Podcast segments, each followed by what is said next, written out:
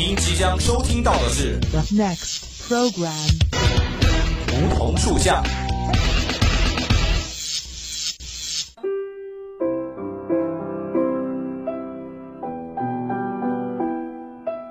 站在夏天的尾巴上，我们彼此相识；在乍暖还寒的春天，我们彼此温暖。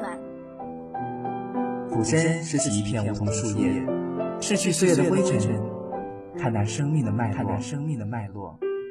偎依在梧桐树旁，听听沙沙树语，倾诉我们的心声，我们的心声。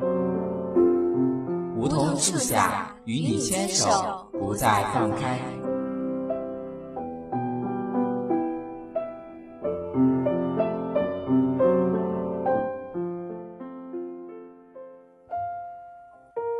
感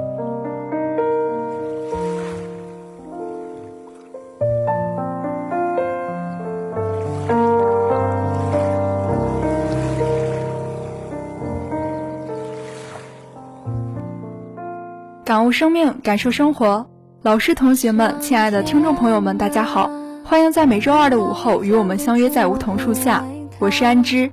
母亲节已经过去了，不知道大家都是怎么度过的？今年的母亲节对于安之来说有些不同寻常，因为今年没有陪在妈妈身边，而母亲这一角色不仅牵动着无数人心底的柔软，加深了人们对于家庭亲情的珍惜与渴望。所以，你们在母亲节当天又是否对妈妈送上了祝福？即使她在我们眼中常常是坚强能干，甚至有些严苛的形象，但是他们背后又何尝不是藏着一个渴望被疼爱包容的小女孩？在节日的前几天，安之曾开玩笑地问妈妈有没有什么想要的，但她的回答总是那句：“你什么都不用准备，你有这份心意就行了。”最后，在母亲节当天，当她收到花的时候，我打过去电话。却发现妈妈这个小女孩眼中已经浸满了泪花，一时间安之也愣住了。所以啊，她们内心永远是女孩子，也时刻需要我们的关心与陪伴。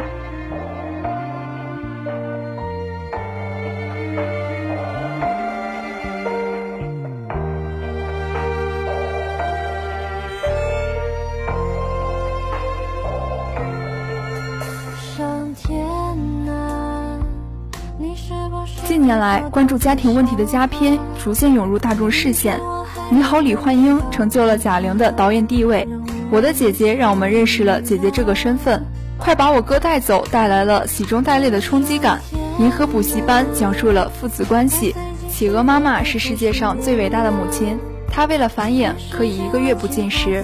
有一种企鹅叫金图企鹅，在水里它游得比鱼快，在陆地上它走得很慢很慢。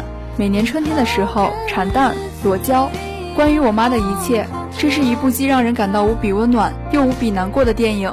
影片开头，青岛一家人简单而琐碎的生活，就像腐烂的橘子剥开瓣，展现在我们面前。患阿兹海默症的奶奶，君子远庖厨，缺席家庭的爸爸，北漂在外一身戾气的孙小美，还有一个好赌的混蛋弟弟季佩奇。生活的重担仿佛全部压在了这个普通母亲的身上。然而奇怪的是，在这个死气沉沉的家里，背负重担的母亲反而是最活力四射的那一个。她就像整个家庭的轴心，将自己的全部耐心与温柔赋予这个家庭。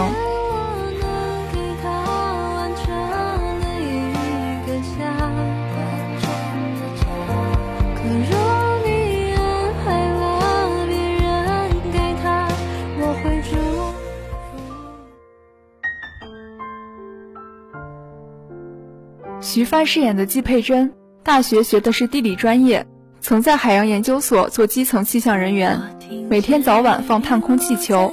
怀孕后，她放弃了考察队队员入职的资格，在学校做了一名地理老师。她每天除了上课外，其他的时间精力基本都放在了家人身上，像小孩一样需要人照顾的婆婆，有心事不太爱说话的老公，敏感又有点叛逆的女儿，还有一个爱赌博的弟弟。他为这一切大小事，为这个家操碎了心。他是一个很温柔、很坚强的人，他包围着周围的一切。不幸的是，在他退休后不久，他就被查出了癌症，已经四期了。这个时候，会急切的希望主角光环，误诊都发生在他身上，但最后还是没有反转。在医生和他说他还有四至六个月的时间后，他基本没有考虑，就说希望打隔壁床的试验药，那是一种还没有上市的靶向药，还在临床试验阶段。我们都知道，她是希望自己的生命可以再长一点。她有太多放不下了，最最让她放心不下的就是她的女儿小美。小美不会做饭，工作不顺利，在一段错误的感情里纠结徘徊。对于错误的感情，妈妈对她说：“人生就是这样的，岔路口很多，错了不要紧，回到正道上就行。”对于小美说不喜欢学的专业，不喜欢现在的工作，妈妈抱头痛哭后弯下腰，问她：“你喜欢什么呢？咱们现在一起努力还来得及。”可是当她看到导演和艺人刁难自己的女儿时，她对自己的女儿说：“不要把生命献给无知、平庸和低俗。工作本来就是一个很愉快、很有意义的事情。你要是喜欢就好。对你的那块牌子，要是不喜欢就扔了它，无所谓的。”最后，妈妈找来男方，问他：“你真的是他可以依靠的人吗？不要辜负了你的家人，也不要再耽误小美的时间了，好吗？我替她向你的家人道个歉。”小美在得知妈妈去找过男方后，气愤地质问妈妈：“为什么你还要管我的事情，为我做主呢？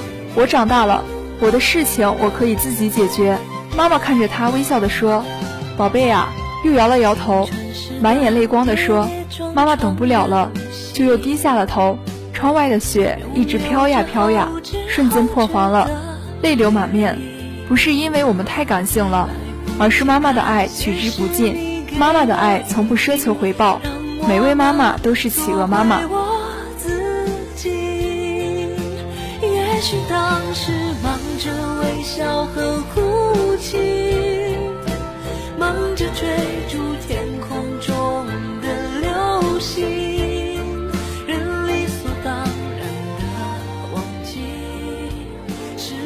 舅舅，我妈妈马上要死了，她没有时间了，求你了好不好？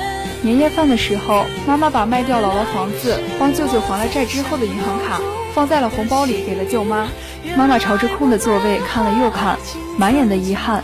舅舅在楼下的车子里坐了很久很久，后来门铃响了，舅舅上来了，妈妈亲自给他做了饺子。妈妈看着舅舅，满脸温柔地说。快吃吧！最后姐弟俩一起吃饺子，失声痛哭。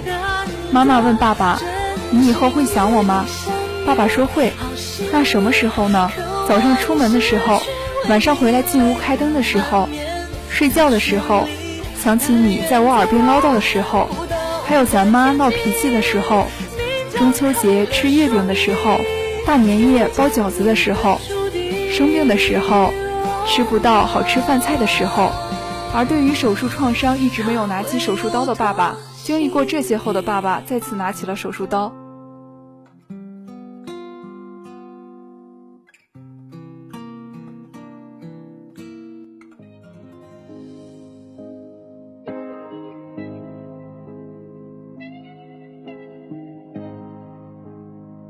小美剪了自己的长发，给妈妈做了一顶漂亮的假发。妈妈说。那是他收到最好的礼物。后来，小美通过了科考队员选拔考试，取得了放探空气球的资格证，还参加了南极科考队，做了随船记者。她不但到南极看见了穿雪，还看见了金土企鹅。印象中令我落泪的电影并不多，泪奔就更少。所以，关于我妈的一切，无疑会成为安之最新的置顶影片。影片主人公是一位普通的母亲季佩珍，事业中她是一位刚刚退休的优秀地理教师，家庭中她是侍奉痴呆婆婆几十年的好儿媳，是替丈夫、弟弟、女儿事无巨细、大包大揽的典型中国式妇女。她努力让家庭井然有序，让家人幸福。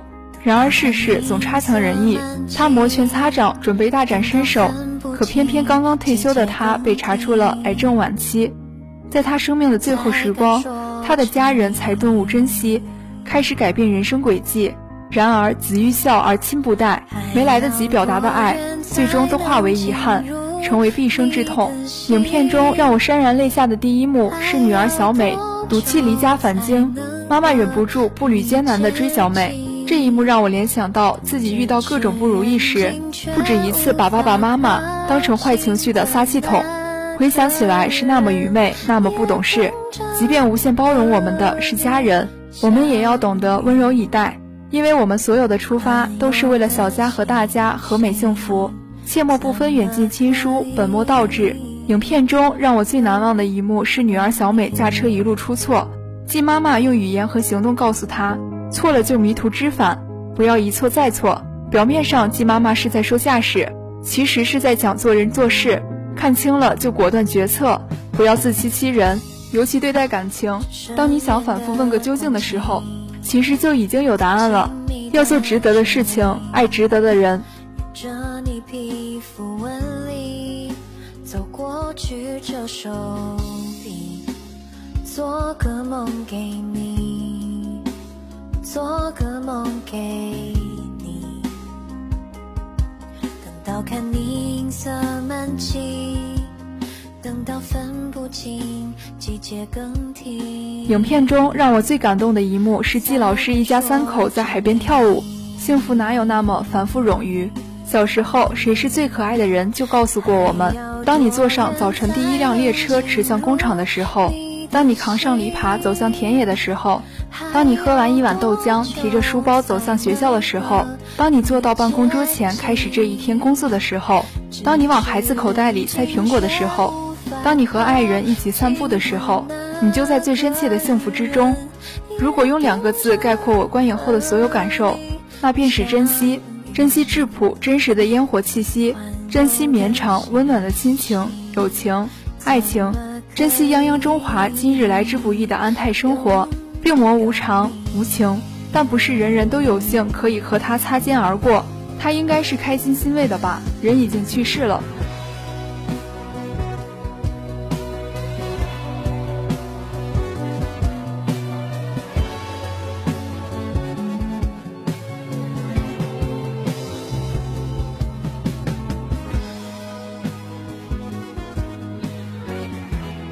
星无数的导演赵天宇曾为徐帆的深情演绎落泪。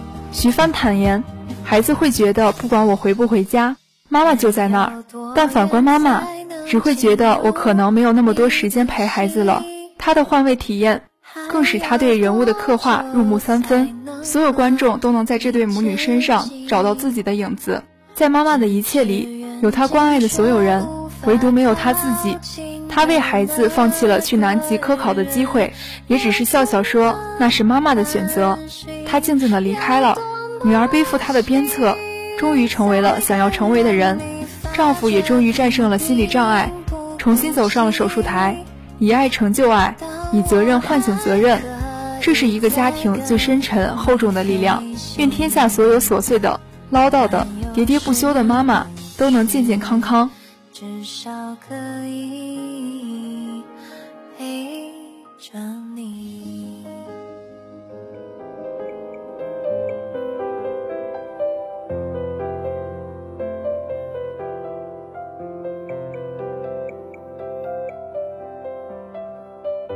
请回答一九八八中说道：“听说神不能无处不在，所以创造了妈妈。到了妈妈的年龄，妈妈仍然是妈妈的守护神。”妈妈这个词，只是叫一叫，也触动心弦。妈妈是听起来温暖而柔软，但却最坚强的人。我们以一声妈妈为理由，向她无尽索取；她以一声妈妈为枷锁，向我们无限的付出。成为妈妈以后，他们也许因生育走样的身材被人嘲笑，也许在求职时遭遇职场歧视，也许为了家庭与孩子放弃了自己热爱的事业，也许为了照顾我们舍去了自己休息的时间。也许丢掉了自己的兴趣爱好，拒绝了朋友出游的邀请。也许他曾在无数个夜晚面对生活的困境独自哭泣，却在我们迈进家门的那一刻笑得温暖活泼。要你给他讲讲关于你最近遇到的事情。任何赞美妈妈的话语，都在他对我们细水长流的爱面前显得苍白而逊色。很想说谢谢你选择我来到这个世界上我拥有世界上最好的爱也一定不会让你后悔曾经做出的选择我会努力在你变老前成为你的依靠。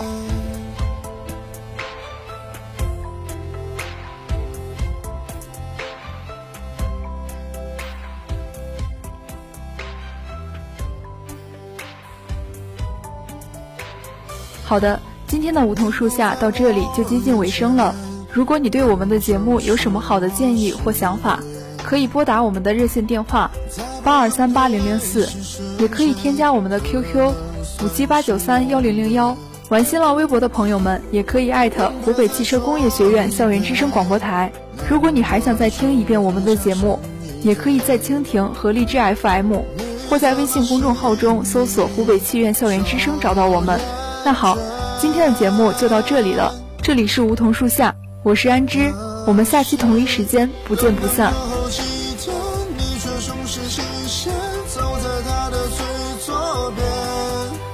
那是我们一起去。